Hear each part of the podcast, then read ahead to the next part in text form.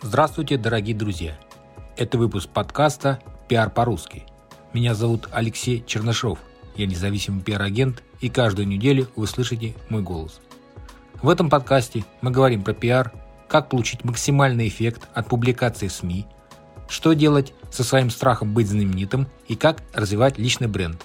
А самое главное, к чему мы с вами идем, это рост ваших доходов через ваше имя. В этом выпуске мы поговорим о чек-листе на готовность к пиару. Многих терзают сомнения, стоит ли начинать публиковаться в СМИ или еще рано и надо подготовиться. В данном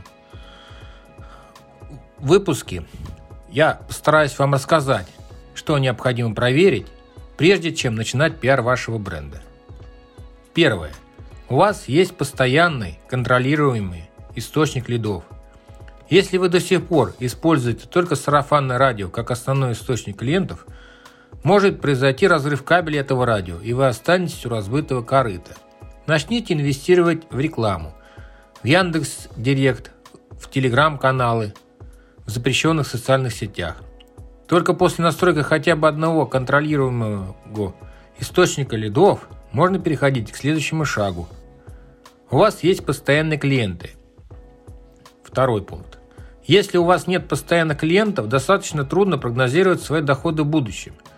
Да, такие клиенты находятся не сразу, но очень важно, чтобы они были. Это будет одним из фундаментов вашего бизнеса, и благодаря им вы сможете двигаться дальше с уверенностью.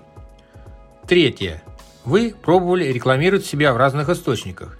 Обязательно стоит попробовать разные источники привлечения новых клиентов. WhatsApp, рассылки, реклама в телеграм-каналах, Яндекс Директ, покупка рекламы у блогеров, продвижение через хэштеги. В конце концов, можете ВКонтакте с Тенчатом попробовать, хуже не будет. Если возможно, неплохим вариантом будет способ найти партнеров, которые будут перепродавать ваши услуги или товары со своей наценкой. Четвертое. Вы готовы инвестировать в себя и не ожидать сиюминутной отдачи. Поймите, пожалуйста, одно. Классический пиар – это история в, долгий, в долгосрок.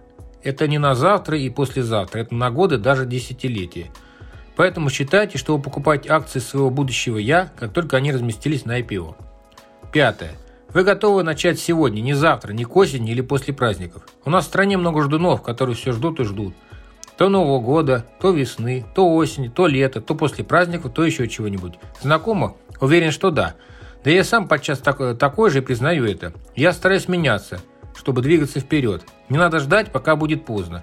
Чем раньше начнете, тем быстрее вы сможете прокачаться. Подводя итог, подготовьтесь, чтобы не было ситуации, когда вы стоите с протянутой рукой, а вам предлагают купить Mercedes последней модели.